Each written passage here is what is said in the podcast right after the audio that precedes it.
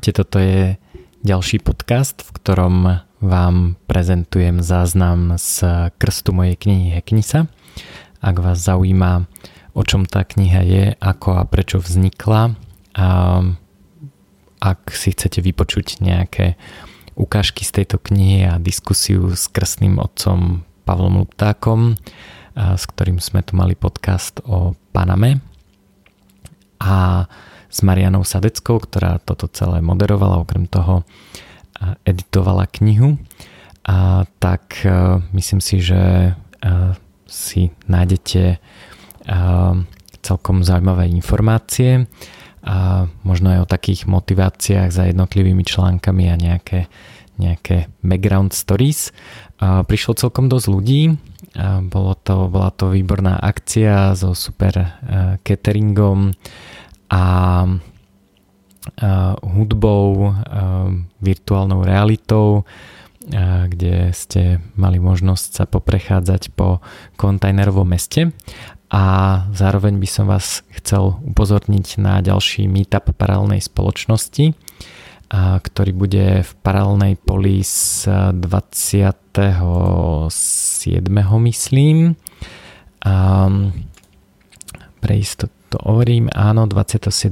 januára 2020 v paralelnej polis 6.30 a budeme sa baviť o tom, ako paralelné spoločnosti dosahujú autonómiu, ako je možné, že na niektorých miestach platia iné pravidlá ako vo zvyšku sveta alebo krajiny a, a aké sú to komunity, ako sa k tomu dostali, ako fungujú, aké majú pravidlá a princípy, ktorými sa riadia. Takže vás pozývam na túto akciu.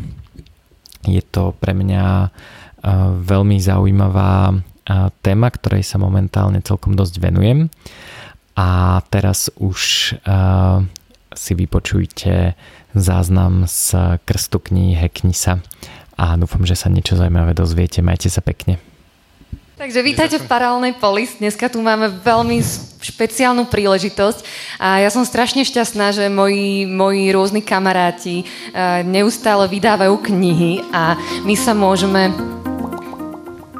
Tu sa trošku zaciklila hudba. Eh, že sa môžeme takto stretávať na takýchto nádherných stretnutiach, ako sú krsty, kníh, to je taký neuveriteľne dlhý pôrod, niektorí to písali veľa rokov, napríklad hen tam hore je Robo Chovanculia, ktorý mal krst knihy nedávno a veľmi sme si ho užili.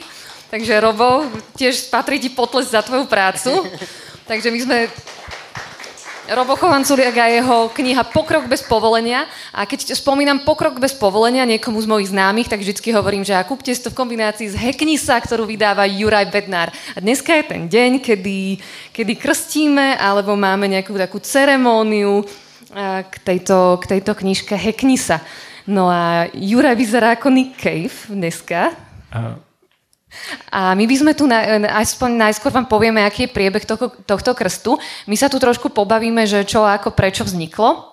A potom si prečítame takú jednu krátku ukážku a potom budeme krstiť nejakou takou špeciálnou látkou, budeme krstiť, nebude to ako klasicky sa krstí rôznymi vínami alebo niečím podobným, my budeme krstiť niečím špeciálnejším.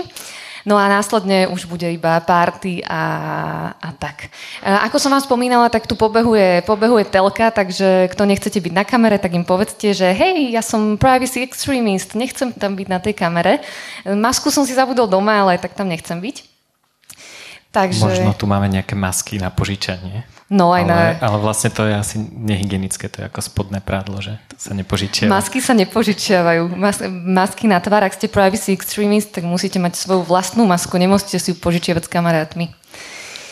Takže teraz, tu, teraz by sme mohli prejsť možno k nejakej takej krátkej diskusii, ktorú, ktorú sme tu mali naplánovanú a tá diskusia e, by mala byť medzi Jurajom Bednárom, autorom tejto knihy Heknisa a Pavlom Luptákom a my by sme asi nejako tak spoločne prišli e, na nejaké, na nejaké veci a popýtame sa, porozprávame sa a vy môžete toho byť svetkom. Dobre? Tak teda Pavol bude krstný otec. Ja ešte predstavím okrem Pála, vitaj. Ja som s Pálom spravil taký deal, že povedal, že bude krstný otec tejto knihy, ak budem krstný otec ja jeho knihy.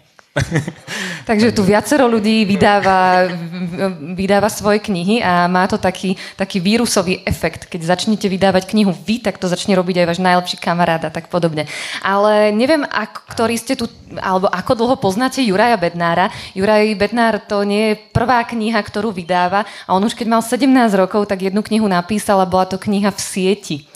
Ja som bola celkom prekvapená, že v, štát, v takomto, nie že len mladom veku, to je jedna vec, ale aj v tej dobe, keď ešte o internete málo ľudí nejakým spôsobom tušilo, možno Jaro Filip vtedy už vydával nejaké cez okno o, o, o internete a o počítači a Juraj ako mladý chalan už vtedy nejaký, nejakým spôsobom uh, písal knihy. Takže, a toto je druhá kniha, a teraz sa chystá ešte tretia kniha, o tom sa porozprávame, môžeme sa za ten čas posadiť. No, ale ja ešte poviem, že e, kto za ňu ešte môže, tak Mariana ju zeditovala a opravila všetky moje preklepy a skratila moje hrozne dlhé vety a celé, celé to vytunila. A potom Emo, e, ktorý je tu, tam môžete zamávať, tak ten e, spravil grafickú úpravu aj tlačenej knihy, aj e-booku a prekreslil všelijaké grafy a vyzerá to vďaka nemu super. A, a vďaka nemu vlastne, alebo ja samozrejme som netušil, že ako premeniť Wordovský dokument na vytlačenú knihu, tak Emo vlastne spolu s Marianou toto celé sprocesovali a výsledkom je, že, že mohlo ísť do tlačiarne a mohol som si to fyzicky zobrať. Čo, čo a, zistili super. sme, že vlastne keď napíšete knihu, tak to je ešte len taká, taká slabá časť z toho,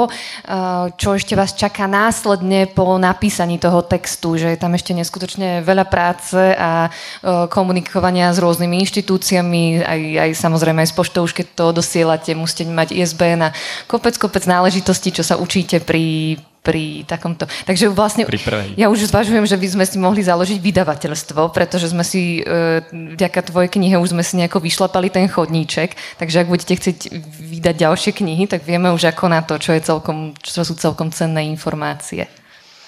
To sa mi páči, keď naprogramuješ prvý program, tak si založíš softverovú firmu a keď napíšeš prvú knihu, tak založíš vydavateľstvo. Ja by som sa takto spýtala, e, Pali, že vy ste sa ako zoznámili, zoznámili s Jurajom, alebo ty si mi spomínal nejaký taký jedný tie z prvých zážitkov, že ako si k Jurajovi, k Jurajovi chodil a to sú veľmi zaujímavé veci. Takže to nám vyrozprávaj, tvoju interakciu s Jurajom zo začiatkoch. začiatkoch Zoznámili sme sa určite online, to je jasné. Akože všetci sa zoznámime online. A, a Juraj ešte predtým, ako vydal tú prvú knihu, tak už vtedy bol vlastne skúsený autor, lebo niekoľko rokov predtým vydával Netačik. To bol taký internetový magazín. Poznáte Netačik? Jasné. Tra, traja čítatelia sa prihlásili výborne. Čo bol podľa mňa revolučný internetový uh, časopis na Slovensku v 90 rokoch. A takže vlastne tá kniha vyšla až po niekoľko rokov publikačnej činnosti a ja si pamätám, uh, ako som prvýkrát navštívil Juraja v jeho byte v Banskej Bystrici. Vtedy bol, vtedy bol, vtedy bol nejaký osmak alebo deviatak na základnej škole a býval tam vlastne so svojím mladším bratom a celou rodinou. A čo si najlepšie pamätám je to, že, že ten byt bol unikátny v, v tým, tým, že tam bola unik, unikátna anténa, myslím, že to bola Breeze, namierená na ne, nebol to Breeze, ja, čo... myslím, že už prešla premlčacia doba, pretože to bola taká super čínska ilegálna antena, ktorá fungovala presne na 900 MHz ako mobilné telefóny, takže keď niekto veľmi blízko telefonoval, tak mi chvíľu nefungoval internet. No a... ale Jure bol prvý človek, neviem či Bystrici, ale určite na tom sídlisku, ktorý bol pripojený na internet v tej dobe. Takže vtedy vlastne nič iné... To neviem, či prvý, ale, ale... ale takýmto spôsobom, takže... Áno. Hej. A potom sme sa stretli, uh, potom, potom Juraj prišiel za mňou uh, do Mlinskej doliny na Atriaky, kde ja som vtedy vlastne študoval na výške. A potom, a potom sme mali strašne veľa rôznych spoločných stretnutí. Ale čo je dôležité a čo chcem povedať je hlavne to, že uh, s Jurajom sme taký uh, ideový, a nielen ideový, ale aj ideologický súputníci. takže, eh, takže sa vlastne v čase vyvíjajú našim, eh, naše názory a rôznym spôsobom sa ovplyvňujú a vlastne ideme, ideme ovplyvňujeme sa vlastne na základe každého toho, toho nejakého článku, ktorý, ktorý Juraj napísal a je uvedený v tej knihe, alebo ktorý som nejaký, nejaký napísal ja, takže Takže vlastne toto ovplyvňovanie tu funguje fakt skoro 20 rokov, no, momentálne, neviem, ako sa dlho sa poznáme. Toto ovplyvňovanie tu naozaj funguje, pretože keď si pozriete knižku Heknisa, tak je tam napísaný úvod a úvod je, na konci úvodu je napísané Panama City, jún 2019. Takže to ťahajú spolu samozrejme aj do tohto krásneho mesta Panama City. To je zase tiež, to sú krásne historky. A, a ja som vám chcela nejakú, nejakú časť z tohto, z tohto prečítať, ale ešte by sme si mohli povedať, že uh, ten názov Hackni sa uh, nejakým spôsobom môžete, môžete možno ľuďom priblížiť, čo znamená ten mindset toho, toho hackera. To by bolo veľmi, veľmi zaujímavé. Um, tak uh, ono v skutočnosti ten názov vlastne bol uh, vymyslený pre úplne inú knižku, kde som chcel spraviť len taký zoznam hackov, ktoré robím. Ale potom som si uvedomil, že hacking je o tom skúšať nové veci a hlavne nejakým spôsobom nabúravať také tie staré postupy a také, také tie také tie zaužívané bežné veci, také bežné pravdy. A to, čo tým chcem povedať, je, že je to knižka, kde nájdete um, aj nejaké hacky, aj nejaké návody na to, uh, ako rozmýšľať ako hacker, ale hlavne je tam uh, veľa uh, takých netradičných názorov, ktoré by vás mali vyhekovať a mali by vás vyhekovať tak, že by vám mali tie tradičné cestičky rozmýšľania nejakým spôsobom narušiť. Takže budem veľmi rád, keď eh, s tou knižkou budete veľmi intenzívne nesúhlasiť, pretože vtedy to znamená, že to funguje, že, že to narazilo na nejakú, na nejakú cestičku eh, neurónov, eh, na nejaké, nejaké, ehm, na nejaké zaužívané spôsoby rozmýšľania, ktoré máte v hlave. A, a nie je môjim cieľom vás teda presvedčiť, aby ste mali ten názor, ktorý mám ja v tej knihe, alebo to, čo vám v tej knihe hovorím ja.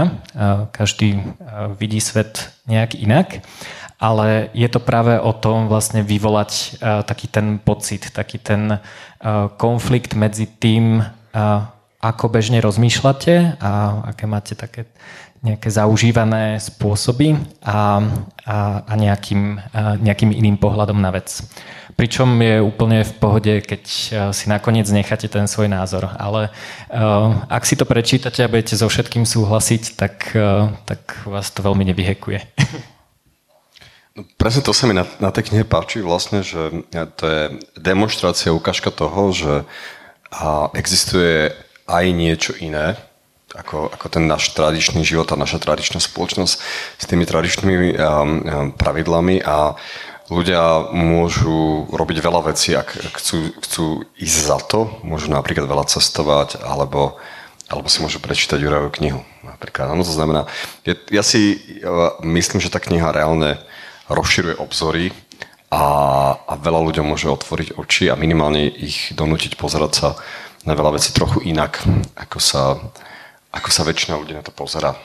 A to je, a vlastne celá tá kniha podľa mňa je presiaknutá myšlenkami paralelnej polis, ktorá, ktorá, ktorá tu funguje už niekoľko, niekoľko rokov. A tiež som veľmi rád, podľa mňa, ako som rád, že tá kniha vyšla, tak som rád, že, že tu existujeme a poskytujeme myšlenkovú alternatívu pre veľmi veľa uh, vecí rôznych. Vlastne tá kniha pojednáva o, nejako, o slobode, o podnikaní, o živote, o kryptomenách. Je to naozaj nasiaknuté paralelnou, paralelnou polis, alebo paralelná polis je tiež nasiaknutá aj tvojimi myšlienkami, za čo sme ti veľmi vďační, že ich sem samozrejme nosíš. Ja ako ťa poznám, tak si ma naučil naozaj že veľmi veľa vecí, ale bol to všetko taký, taký postupný proces.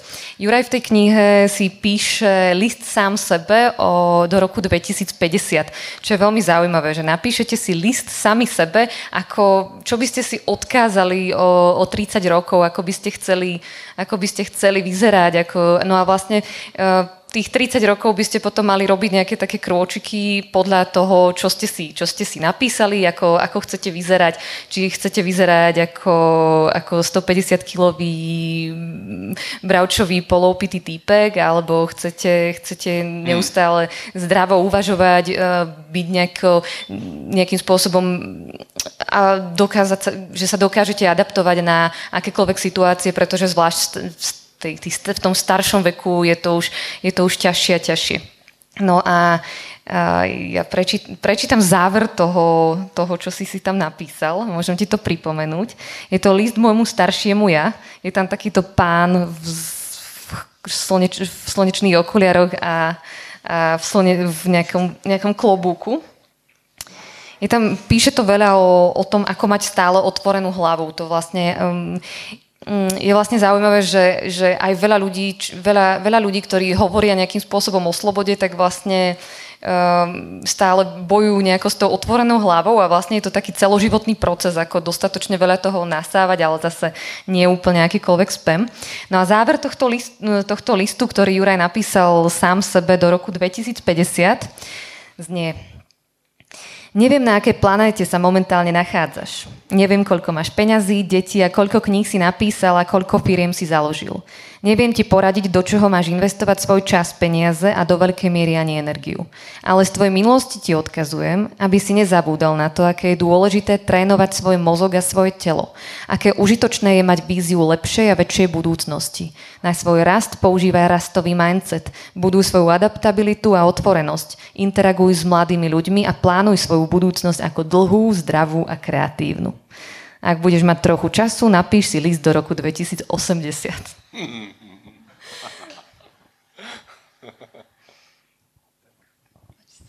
Um, ja k tomu niečo poviem. V informatike uh, máme taký, uh, taký, taký problém, alebo teda jeden z problémov, ktoré sa snažíme v informatike riešiť, je vlastne, keď hľadáme nejaké optimum čohokoľvek, tak e, môžeme sa niekde prechádzať, môžeme si to predstaviť napríklad e, tak, že ideme do nového mesta a e, niekde a chceme, chceme nájsť nejakú dobrú reštauráciu. Tak keď prídeme do nového mesta, tak sa nám oplatí vlastne stále skúšať nové reštaurácie, pretože pravdepodobnosť, že prvá reštaurácia, do ktorej prídeme, je pre nás super, je veľmi nízka. Teraz trošku um, um, nejakým spôsobom uh, na chvíľu odignorujeme, že existuje TripAdvisor. Ale um, keď sa teda niekde presťahujem a chcem vo svojom okolí nájsť reštauráciu, ktorá mi vyhovuje, tak nejaký čas uh, je uh, optimálne vlastne skúšať nové reštaurácie.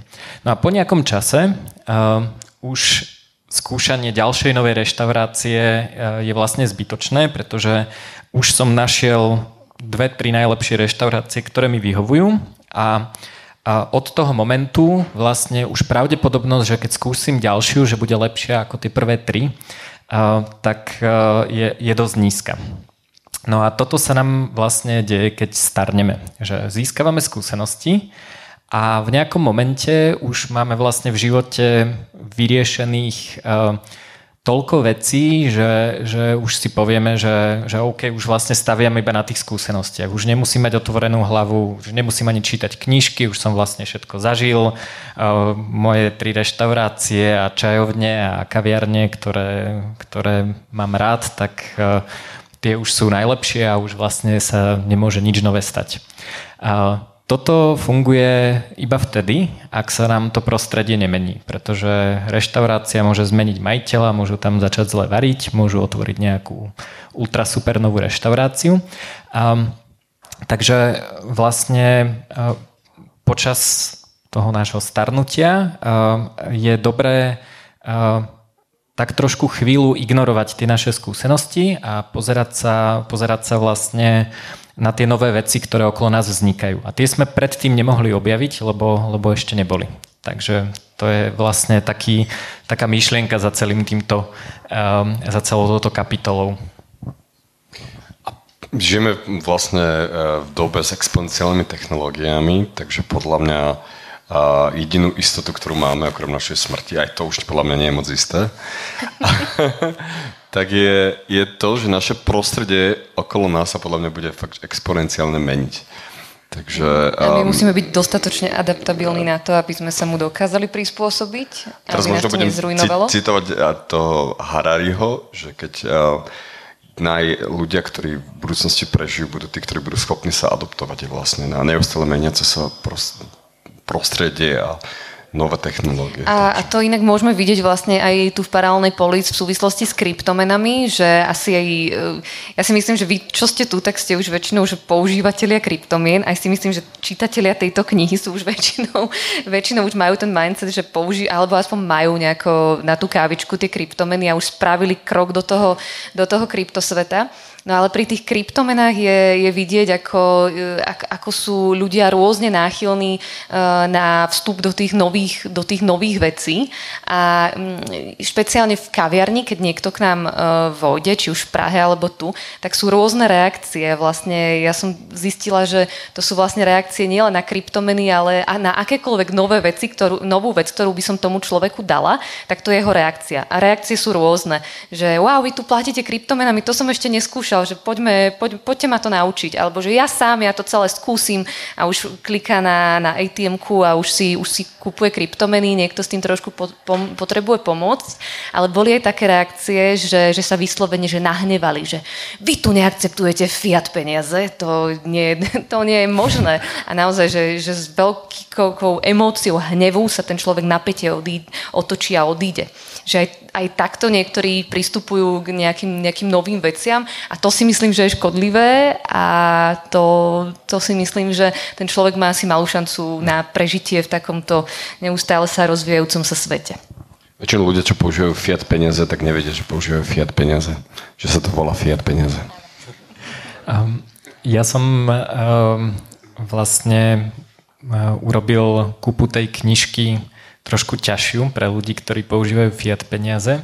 A bolo to veľmi zaujímavé, lebo mi naozaj písali nahnevaní ľudia, že prečo sa to nedá kúpiť za nejaké normálne um, uh, kartou alebo proste nejakými normálnymi peniazmi a, a na, naozaj to bolo zaujímavé, že, že tam uh, vlastne uh, úplne ako tá, tá prvá reakcia bol vyslovený hnev. Normálne mi ľudia vynadali, že svoju knižku ktorú som si môžem predávať ako chcem. A som e, vlastne predávam, predávam hlavne za, za kryptomeny, teda minimálne e-shop a crowdfunding kampaň je e, čisto za, za krypto.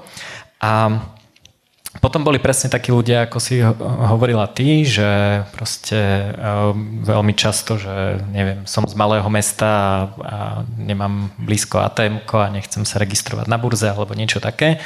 A s tými to už bolo to, že to už som rovno z toho mailu videl, že OK, tak tento človek má otvorenú hlavu a, a väčšinou som mu inak potom pomohol si kúpiť uh, uh, kryptomeny pre seba na šetrenie, že, že ešte, ešte som videl, že, že keď som s tým človekom interagoval, tak išiel ďalej. No ale ten môj dôvod, prečo, prečo vlastne som všetkých čitateľov previedol kryptotortúrou, je práve taký ten filter, pretože si myslím, že ten človek, ktorý je nahnevaný, eh, že si to nemôže kúpiť za eurá, tak eh, po prečítaní tejto knihy by bol veľmi nahnevaný a, a myslím si, že by skončil niekde tak na strane 30 a potom, potom by upálil alebo niečo podobné.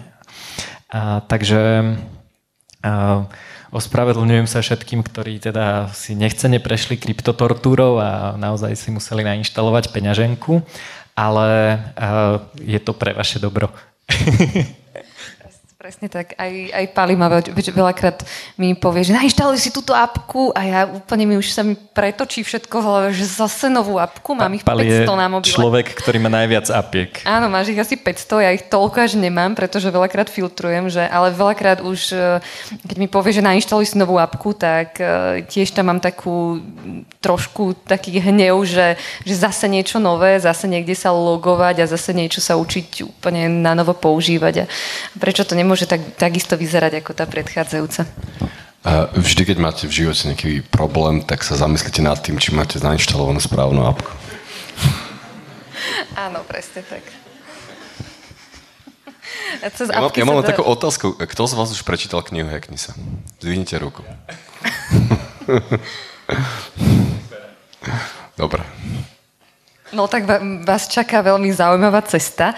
E, vlastne je to, je to súbor Jurajových blogov, ktorý, ktorý, ktoré sú v knižke. A môžem vám povedať, že keďže som ju už čítala, a nielen raz, e, že ja som tie Jurajové blogy priebežne, priebežne čítala, ale až takto, takto v takejto hutnej kope to má má charakter toho, že vám to dokáže zmeniť mindset. Ako, zmena mindsetu je samozrejme, že dlhodobejší proces, a, ale verím, že keď to budete postupne mm, čítať, tak vám budú docvakávať tie jednotlivé veci a nájdete si tam, nájdete si tam tie svoje správne veci, ktoré chcete, aby vás v živote ďalej ovplyvňovali či už o podnikaní. Myslím si, že ak, ak, mm, ak sa napríklad v, na Slovensku alebo v Čechách alebo špeciálne vo všetkých postsocialistických krajinách, tak je problém, že ľudia sa extrémne boja podnikať. Máme tu ešte, ešte z, to, z tej doby transition, uh, z prechodu zo socializmu na, na kapitalizmus alebo akokoľvek to nazveme, uh, tak neprebehlo to taký ten proces, že ako naučiť človeka byť, byť podnikavý. To je presne to, že deti v Amerike si postavia stánok s limonádou a za pár centov to tam predávajú a skúšajú, že ako... A rovno vyskúšajú, aké je to dostať prvú pokutu. Presne v niektorých, tak. v niektorých mestách. Stretnú sa so štátnymi inštitúciami, ktoré im hneď povedia, že ej, detská práca, nemáte, ne, nemáte, neplatíte dane tuto z tejto limonády a podobne ale je to strašne dôležité byť, byť podnikavý a ja som si kedysi myslela, že jedna z najkreatívnejších vecí, čo sa dá robiť, tak je divadlo. Tak som dlho aj vlastne stále hrám divadlo, ale potom, potom mi docvaklo, že vlastne ešte je tu niečo o mnoho kreatívnejšie a robí to strašne veľa ľudí okolo mňa, vrátane môjho otca a to je podnikanie. A že neust, ne, neuveriteľne si môžeme zlepšovať ten svet práve podnikaním a to sa presne dozviete z tej, z tej knižky.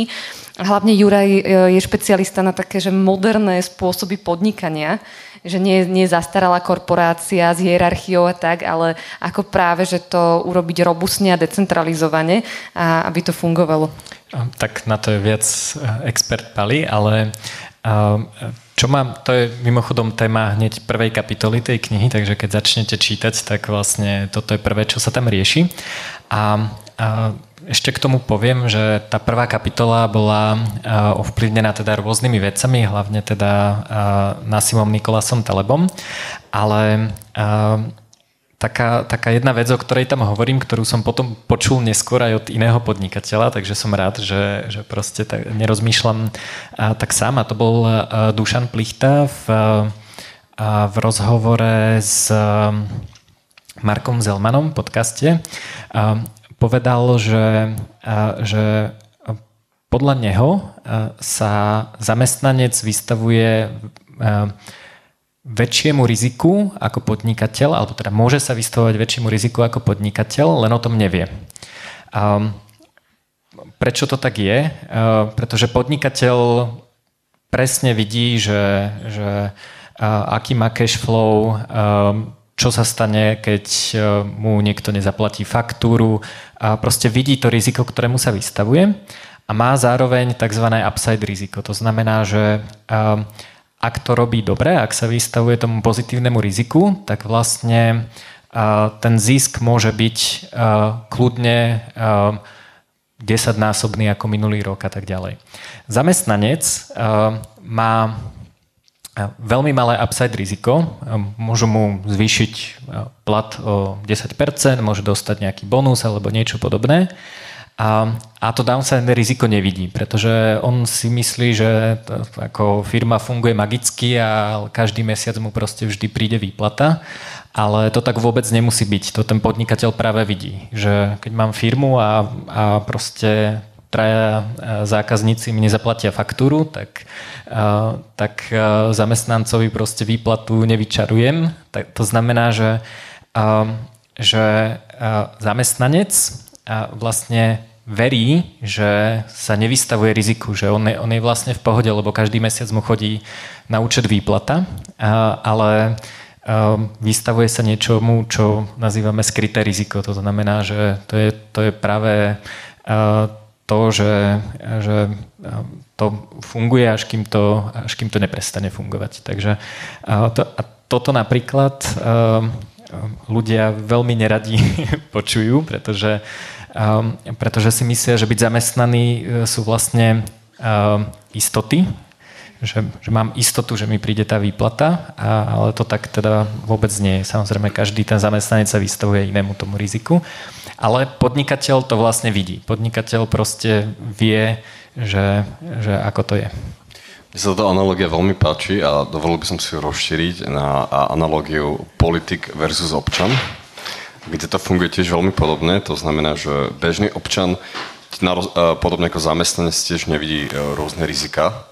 A pevne dúfa, že keď príde do dôchodkového veku, tak dostane proste garantovaný dôchodok keď dostane rakovinu, tak mu zdravotná poisťovňa všetko preplatia a tak ďalej. Takže akože proste je o tom skalo pevne presvedčený, že všetky tieto veci budú fungovať, ale ten politik, ktorý vidí a schvaluje tie zákony a peniaze si pre istotu posiela niekam do offshore, na rozdiel od toho, e, na toho bežného občana, tak, tak podobne ako ten podnikateľ vidí lepšie tie rizika toho štátu, ako ten bežný občan.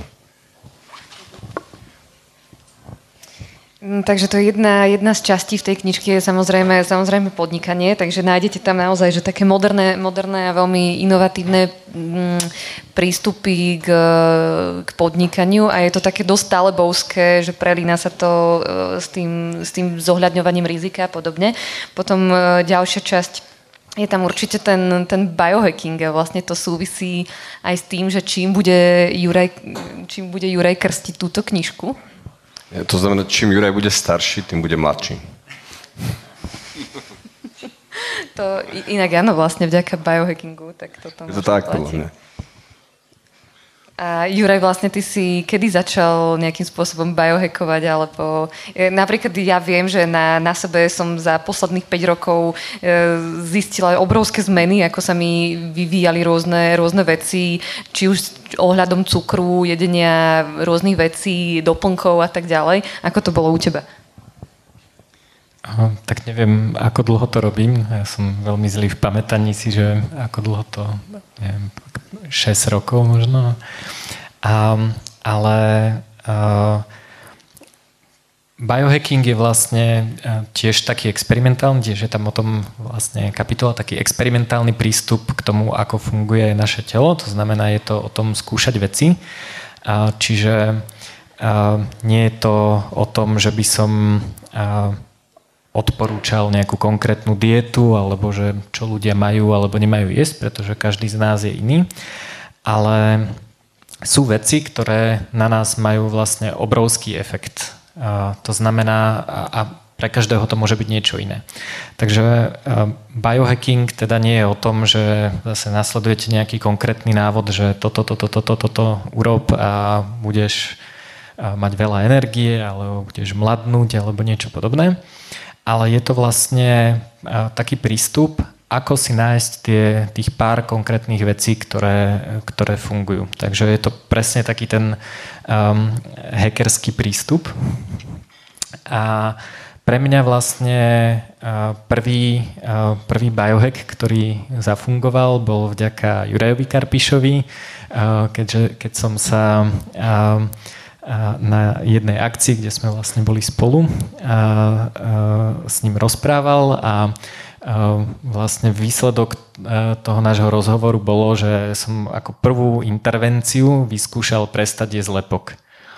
A, to malo na mňa tak silný efekt, že vlastne že, že, že ma to vlastne naštartovalo v tom, že skúšať ďalšie veci, že keď takáto jednoduchá vec môže mať na mňa, na mňa takýto obrovský efekt.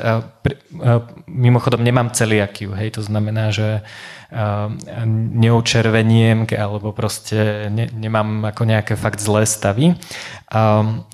Čo som zistil, keď som prestal jesť lepok, bolo, že Um, že vždy, keď som sa vlastne naobedoval, tak som, tak som mal taký ten pocit, že, že uh, odpadávam a chcel by som si tak na pol hodinku pospať. Niekedy som si dokonca na pol hodinku pospal, dokonca som mal v kancelárii, keď som mal ešte kanceláriu gauč a tam som si, tam som si lahol a proste som na pol hodinu vypol.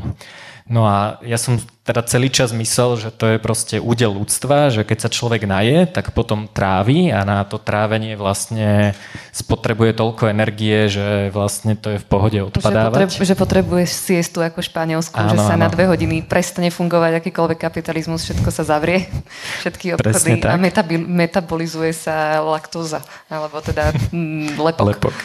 Um, takže som zistil, že vlastne, že nie, že to, to nie je údel ľudstva, že to tak vlastne nemá byť, eh, len, len mne toto konkrétne robil, robil lepok.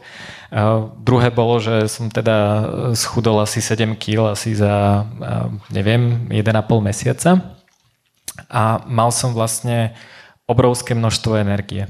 A to množstvo energie teda nepochádzalo z toho, že by som začal brať kokain alebo, alebo nejaké stimulanty alebo niečo podobné, ale práve ako z také jednoduché veci, ako, ako bolo vysadenie lepku. Takže to bol pre mňa taký štart, že prečo som sa tomu, um, tomu začal venovať a teda môže za to Juraj.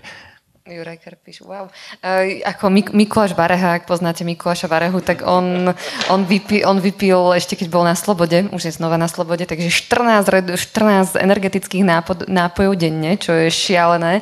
A to nie je podľa mňa biohackovanie, to je, myslím si, že to má veľmi krátku životnosť, síce ho to napumpuje na chvíľku, ale potom ide, ide, ide down.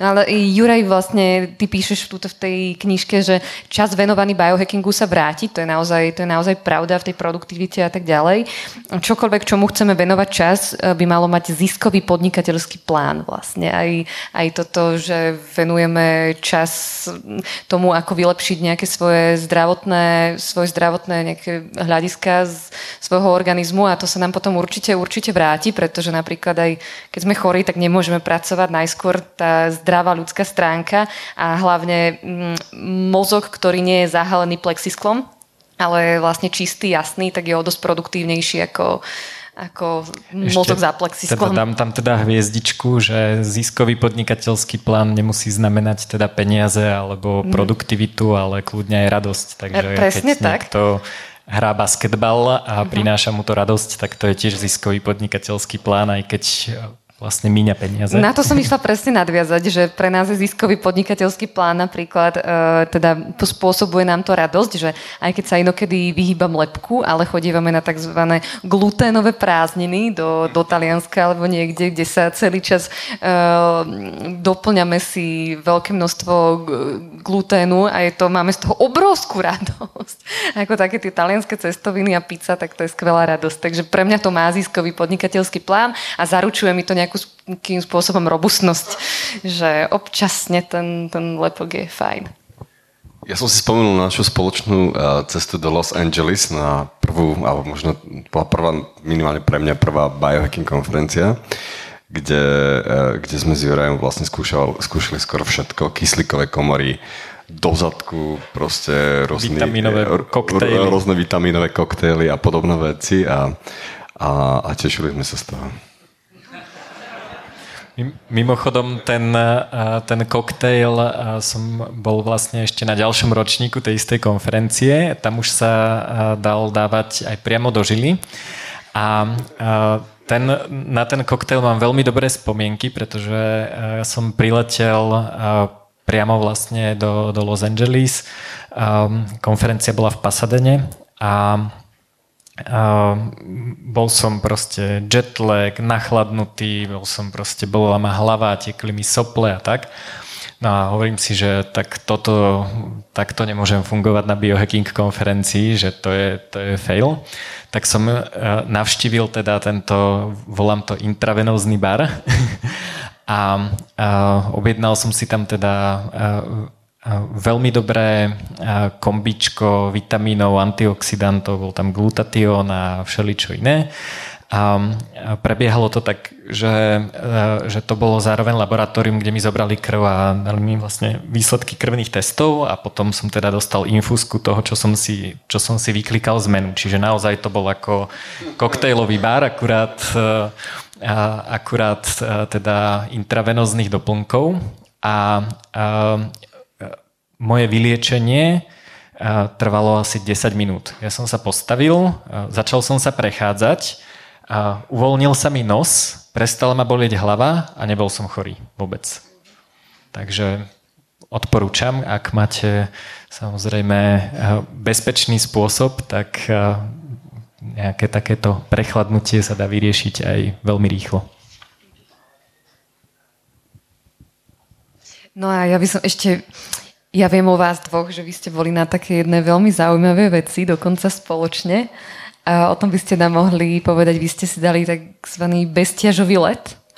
Boli ste ako keby takmer vo vesmíre. To nám môžete ešte popísať, to je, to je celkom zaujímavé, to zaujíma viacerých ľudí určite. A to bol mimochodom ten istý výlet. Vlastne. To bol ten istý výlet. My sme si vlastne odskočili z Los Angeles do Severnej Karolíny, myslím, alebo Južnej, Severnej, myslím. A, a tam Charlotte, Severná Karolina. Severná Karolina, Charlotte, áno. A to je jedinečné miesto, kde e, môžete, bez toho, aby ste boli na orbite Zeme, a jedné z mála miest teda na svete, kde môžete zažiť bezťažový stav. Teda, takto oni lietajú z rôznych amerických letisk. V Charlotte, v Charlotte sme boli zrovna pre, preto, lebo vtedy to lietadlo letelo odtiaľ a hodilo sa nám to, čiže v Amerike celkovo.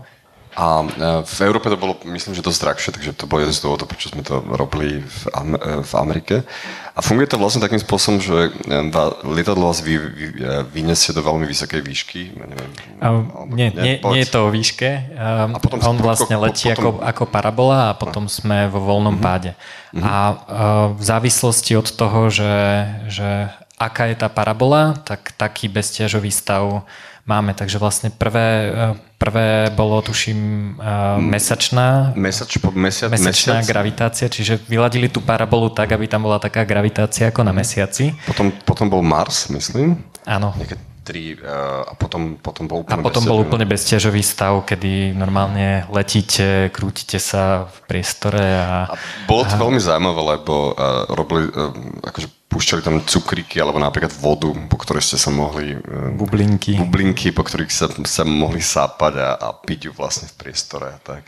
No a to, že... bol to super hack. Ja som teda prvú vec, čo som sa teda, keď som na to prišiel, tak som... Um, a Prvá vec, na ktorú som prišiel, je, že dokážem robiť uh, kliky na ukazováku uh, v, me, uh, v mesačnej gravitácii, takže uh, to bol super pocit. Ale uh, ja vždy, keď som pozeral zábery z mesiaca, tak ja som si myslel, že oni vlastne šetria energiu, tak vlastne tak ako hopsajú a robia také väčšie kroky. No tak to som teda zistil, že iný krok sa v podstate ani urobiť nedá, pretože keď chcem spraviť krok, tak ma vlastne vždy nadnesie a letím ďalej, takže um, nemali to až tak vytunené, ale proste keď chcete chodiť na mesiaci v mesačnej gravitácii, tak to proste je tak. A hlavne to uh, vyzerá tak, že, že stačí fakt akákoľvek najmenšie vlastne posunúť alebo najmenšia sila a idete proste nejakým smerom a pokým nenarazíte, tak tak to je ťažké zastaviť. No. Mne sa, a potom teda druhý problém je, čo sa stalo mne, že som sa v tom priestore začal krútiť na jednom mieste a nedočiahol som na žiadnu, žiadnu stenu okolo, okolo mňa, ani na nikoho, na, na nikoho okolo mňa. A vtedy sa proste krútite.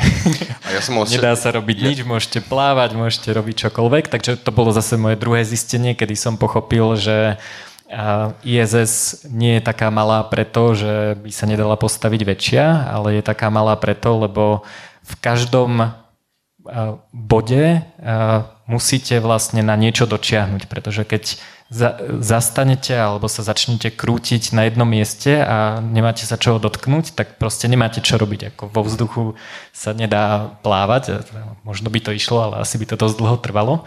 Takže toto bol pre mňa teda brutálny mindhack. Odporúčam, keď eh, budete chcieť vyskúšať uh, bezťažový stav, tak uh, to to mi teda dosť zmenilo pohľad na... Bolo to úžasné. Ja som mal na začiatku taký trošku zlý trip, lebo tam nie sú záchody v tom lietadle, takže idete do dvojhodinový let bez záchodov. A fakt nemôžete nič vlastne. No. A ja som mal z toho ja, taký tak stres. Povedali, že na to majú spôsob, ale väčšina ľudí ho nechce skúšať.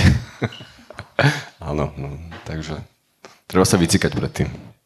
No a samozrejme druhá, druhá časť tej paraboly je, je preťaženie, teda 2G, čo je teda dosť nepríjemné. Ja som na, zase počas poslednej paraboly, ako sa už všetci úplne e, smiali, ako keby dopili ayahuasku a boli úplne v najväčšej extáze, tak som si to chcel užiť a chcel som sa na nich pozerať, ako sa smejú a zdvihol som hlavu a to som nemal robiť. To teda fakt boli v preťažení.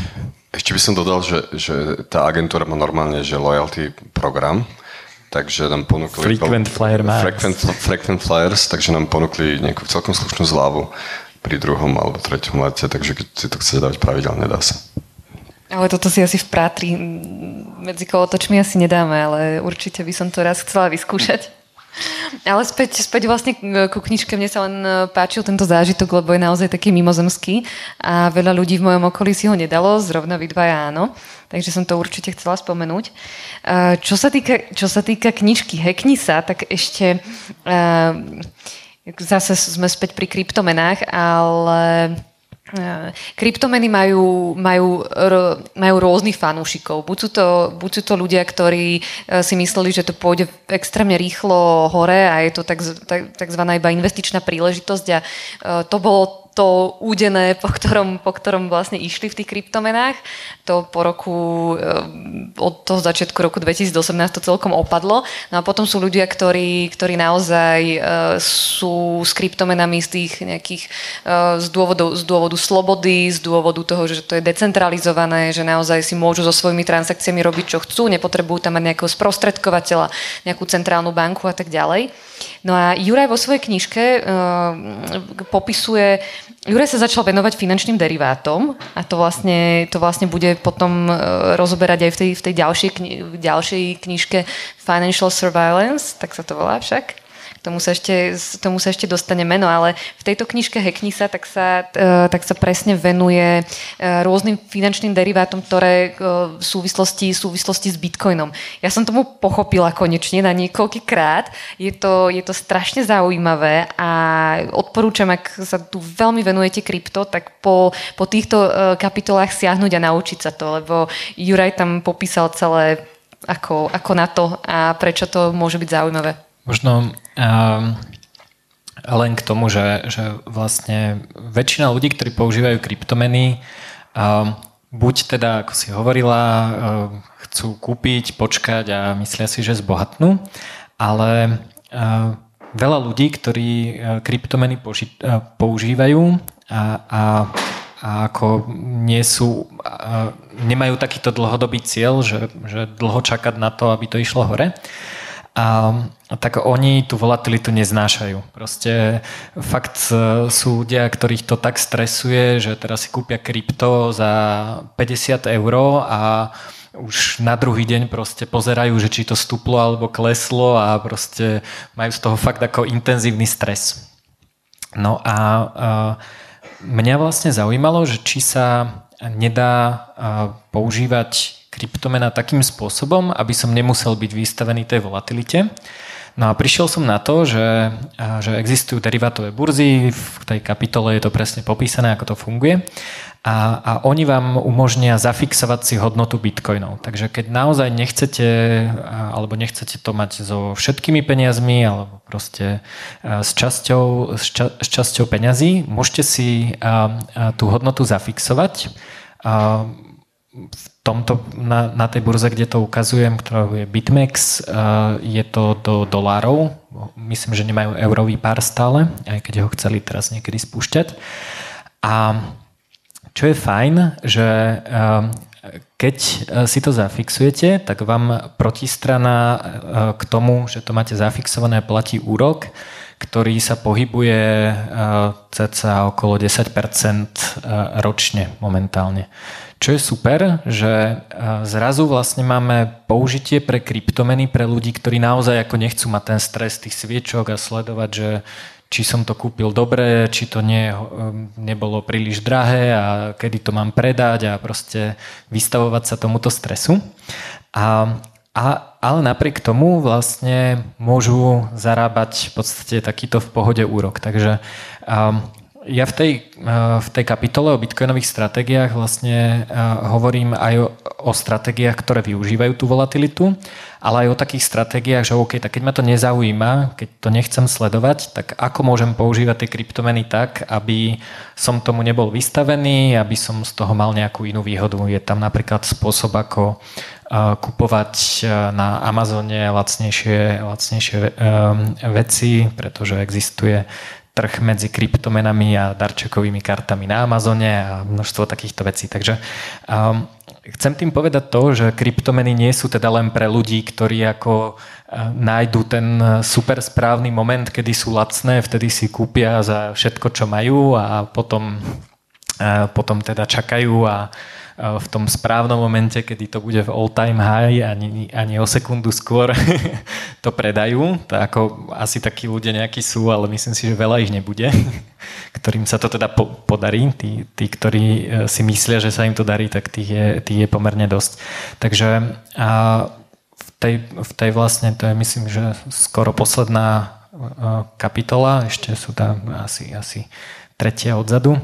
A, a tak tam vlastne chcem ukázať, že tie použitia kryptomien teda nie sú len pre gamblerov, sú, sú aj pre ľudí, ktorí ako chcú eh, byť v pohodičke, nestresovať sa a, a proste využívať tie kryptomeny nejakým iným spôsobom.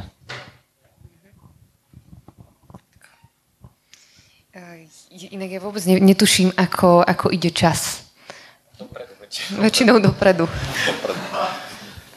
Uh, že, ak, že, uh-huh. Kryptomeny sú posledná kapitola. Kryptomeny sú posledná kapitola. Naozaj v tej knižke nájdete o mnoho, o mnoho viacej ako, ako len kryptomeny a podnikanie. Sú tam veci, čo sa týkajú spoločnosti, ekonómie a je to, je to veľmi, veľmi pestré. V podstate je, určite to nie je nejaký jednoliatý obsah, je to v podstate taká typická kniha, ktorá začína príbehom a pokračuje, pokračuje nejakou zápletkou a podobne. Uh, Juraj vlastne nám dal všetky, alebo nie všetky asi, ale veľké množstvo zo svojich hekov, ktoré celý život nejakým spôsobom tunoval a teraz sú spísané tu a my môžeme urobiť jedine to, že to prečítať a vybrať si z toho to, čo nám nejakým spôsobom sedí. A my by sme šli krstiť. Ja vám ešte, ešte, mm, ešte predtým vám asi prečítam uh, jedinú časť beletrie, ktorá sa nachádza v tej knihe. Juraj napísal kúsok, kúsok beletrie. Ja si k tomu pustím hudbu.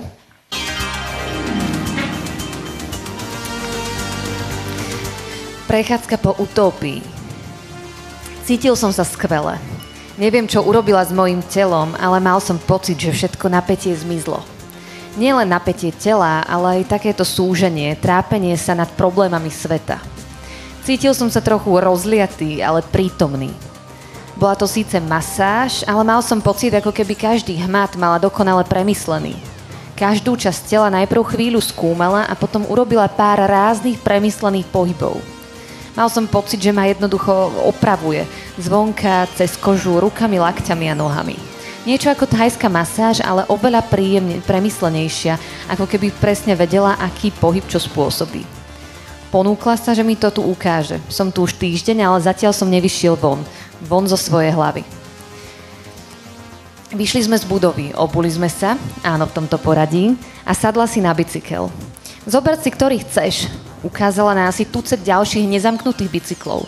Na moju nevyslovenú otázku povedala, niektoré veci tu proste neriešime, lebo nemusíme. Predstav si, predstav si to tu ako, ako Goltovo údolie, akurát bez tej potreby stále meniť niečo za niečo. V tomto prípade je najjednoduchšie sa zložiť na bicykle a jednoducho ich rozmiestiť všade. Z domu oproti vyšiel starší pán. Usmiala sa a zamávala mu. Odmával a uklonil sa smerom ku mne. Mal som pocit, že každý vie, že som tu. To je náš lekár. Okrem iného tu študuje lokálne medicínske huby. Sekvenuje ich DNA. Sedí za počítačom možno aj viac ako ty. Jednu z tých húb som ti dala na ukľudnenie. Zatiaľ nikto presne nevie, ako fungujú, ale miestni ich používajú stáročia. Usmial som sa, lebo to aspoň z časti vysvetľovalo, ako som sa cítil. Asi to neboli iba hmaty, ale aj trochu miestneho geniu z loci zhmotneného do húb. Išli sme ďalej. Táto budova je niečo ako vedecké centrum. Pracuje tu niekoľko špičkových vedcov na svojich projektoch. Pozrel som sa na budovu, vôbec nevyzerala ako tradičné vedecké centrum, ale ani nebola z vlnitého plechu a kachličiek, ako býva v, týmto, v týchto končinách zvykom.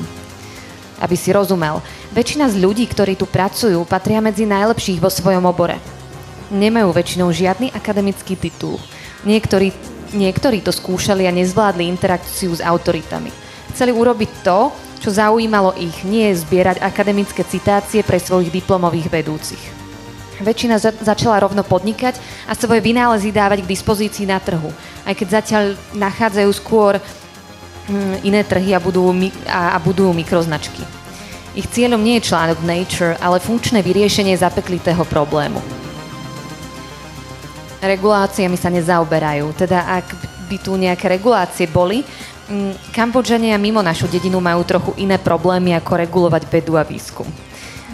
Vedci fičia na Bitcoin transakciách, crowdfundujú a interagujú s kolegami z celého sveta, aj keď je len pár ľudí, ktorí ich poznajú.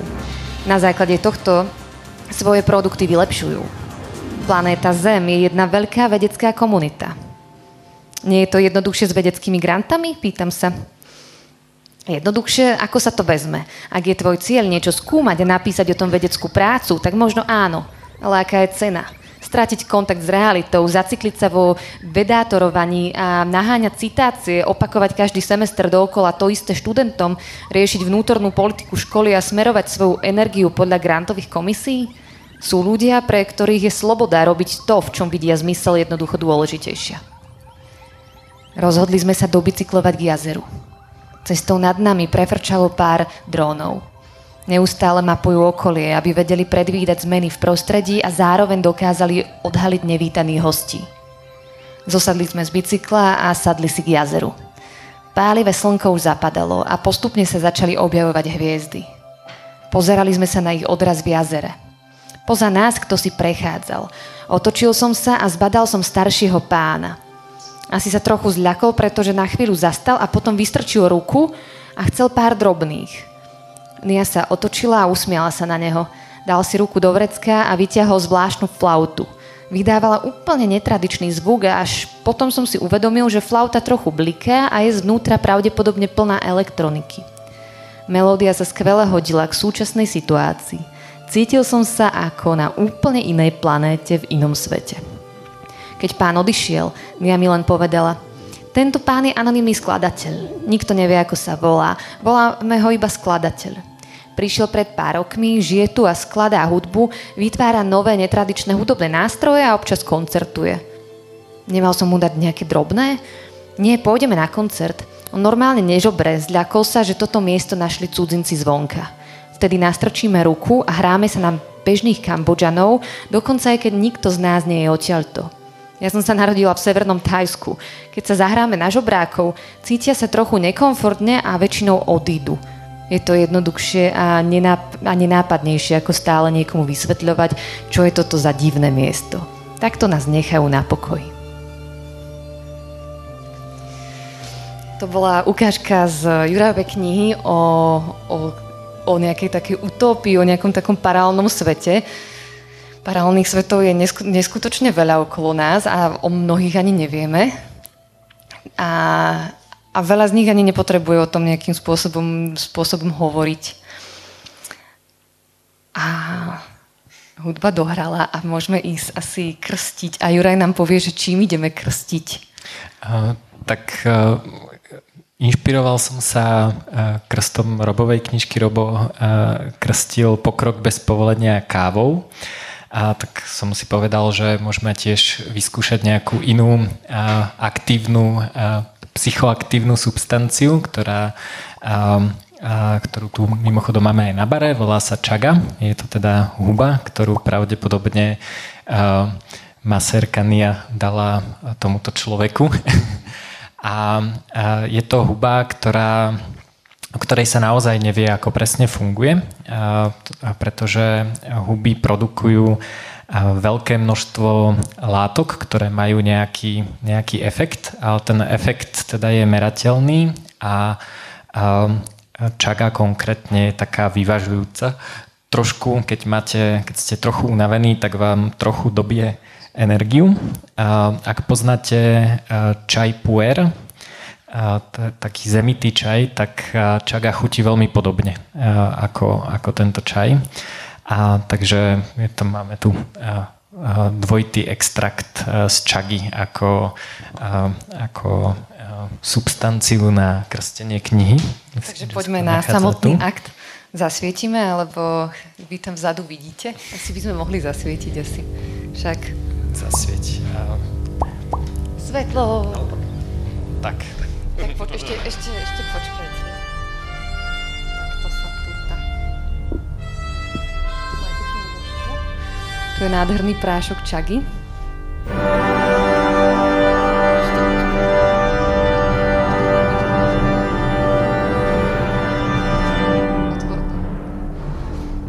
Takže krstíme knihu Hekni sa, poprášime to hubou čaga. A do, a do toho nám hrajú vesmírne fanfáry.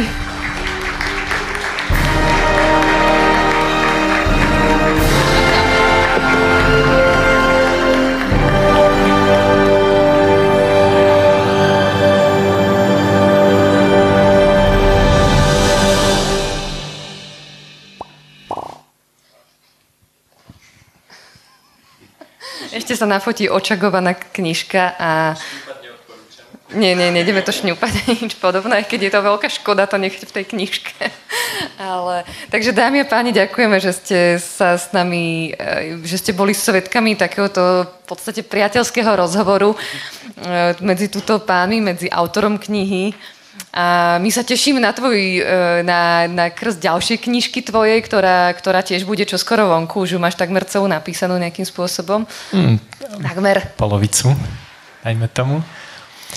Áno, a ďalšia knižka bude po anglicky a bude sa venovať finančnému sledovaniu a kryptoutópiám. Nie takýmto, ale teda ako sa dá predchádzať tomu, aby vás sledovali rôzne inštitúcie a vaše, vaše transakcie. Práve som zistil, že čaga je celkom lepkavá.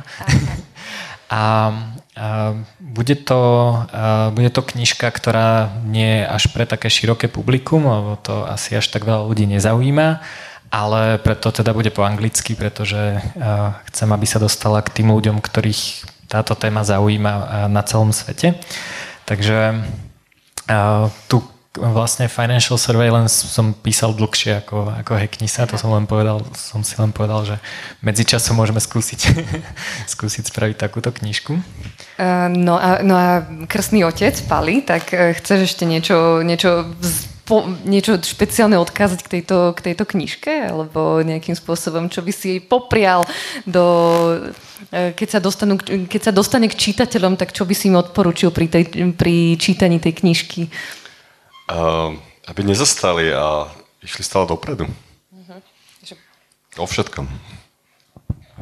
To je mimochodom uh, taký veľmi zaujímavý efekt. Ja som, uh, keď som knižku dopísal, tak uh, teda už sa vytlačila, už uh, sme, som ju všade odoslal a tak a teraz som zistil, že zrazu také prázdno, že čo teraz, hej? Že už som čakal vlastne v maili, že mi budú prví ľudia písať, že čo si o tom myslia a tak a potom som zistil, že teda 440 strán asi za deň neprečítali, ešte mi to ani poštár pomaly nedoniesol. A, a, no ale čo som zistil, že vlastne a, tá knižka je taký, a, taký list môjho minulého ja vám. Takže vlastne vo všetkých tých oblastiach som už aj ja ďalej pokročil. To neznamená, že by som nejako radikálne menil názory, ale vlastne všetky tie témy sa rozvíjajú, skúmam ich ďalej, či už sú to kryptomeny, biohacking a tak ďalej. Takže, takže keď s ľuďmi už teraz teda na témy v tej knižke diskutujem, tak je to zaujímavé, lebo si musím vždy spomenúť na to, že, že kde som bol vtedy, keď som ju písal. Takže tie, tie názory sú a, možno trochu iné, ale hlavne teda a, sa nejakým spôsobom tiež vzdelávam a, smerom ďalej. A, a ešte chcem povedať teda, že tí, ktorí ju nemáte, tak tu máme dosť vytlačkov na bare. Môžete si ich kúpiť na bare. Dá sa tam kúpiť aj e-book. Ak chcete, tak vám ju veľmi rád podpíšem. A ak chcete, tak, tak o nej môžeme ďalej diskutovať. Odporúčam diskutovať aj s Marianou, lebo Mariana vlastne tú knihu naozaj niekoľkokrát čítala, takže, um, takže má na to tiež veľmi zaujímavý, zaujímavý pohľad. Takže tak a ešte pripomenám, že je tu Emo, ktorý je zodpovedný za, uh, za grafickú časť. Môžete mm-hmm pokecať aj s ním. Grafická časť je naozaj že veľmi, veľmi, veľmi pekná. To sme boli celkom nadšení, ako Emo e, vylepšil túto knižku. Tak, tak. Ja želám tvojej knižke to, aby si mal veľa spätnej väzby na ňu a to je jedno, či pozitívne a negatívne, ale to bude znamenať, že ju ľudia čítajú a niečo z ich tam skutočne robí. A vám želám, ak sa k nej teda dostanete, aby ste venovali svoj čas a um, niečomu takémuto a snáď vám to nejakým spôsobom sa pretaví ďalej, ďalej do lepšieho, lepšieho ďalšieho života, že si to nejakým spôsobom vyhekujete, lebo je to veľmi dobrá metóda, ako, ako tu žiť na tejto planéte. Ešte raz ďakujem, že ste si vypočuli tento podcast, tento záznam z krstu knihy. Dúfam, že vás to bavilo a minimálne tak ako nás. A, ďalší podcast bude pravdepodobne veľmi zaujímavý rozhovor a, a taktiež vám dávam do pozornosti Mita paralelnej spoločnosti 27. januára v paralelnej polis v Bratislave a ak máte záujem si kúpiť knižku Heknisa, tak minimálne pre fyzickú knižku už máte jednu z posledných príležitostí, pretože už sa minejú. Uvidím, či spravím dotlač alebo alebo prejdeme do tretieho tisícročia na e-booky. Každopádne, ak chcete fyzickú knižku, tak buď Paralelnej Polis alebo u mňa v e-shope. To je zároveň veľmi zaujímavý spôsob, ako ma môžete podporiť a zároveň za to niečo získať. Verím, že zaujímavé. Ak vás presvedčil krst a tento, tento podcast, tak budem rád, ak si knižku kúpite. Pridal som možnosť eh, doručenia aj pomocou služby zásielkovňa, a kde si môžete tú knižku vyzdvihnúť blízko pri sebe a, a nemusíte chodiť na poštu alebo riešiť žlté listočky a tento spôsob doručenia je zároveň lacnejší ako poštou aj do Čech, aj na Slovensko. A platba zatiaľ stále iba cez kryptomeny a myslím si, že už to ani nezmením, pretože naozaj posledných pár knižiek. A verím, že ste počas tohto podcastu pochopili, prečo ľudí prevádzam kryptotortúrou. A, takže verím, že to zvládnete. A, a prajem vám a, pekný deň. A teším sa na stretnutie pri ďalšom podcaste alebo fyzicky v paralelnej polis pri nejakej ďalšej mojej prednáške, napríklad pri meetupe paralelnej spoločnosti. Majte sa.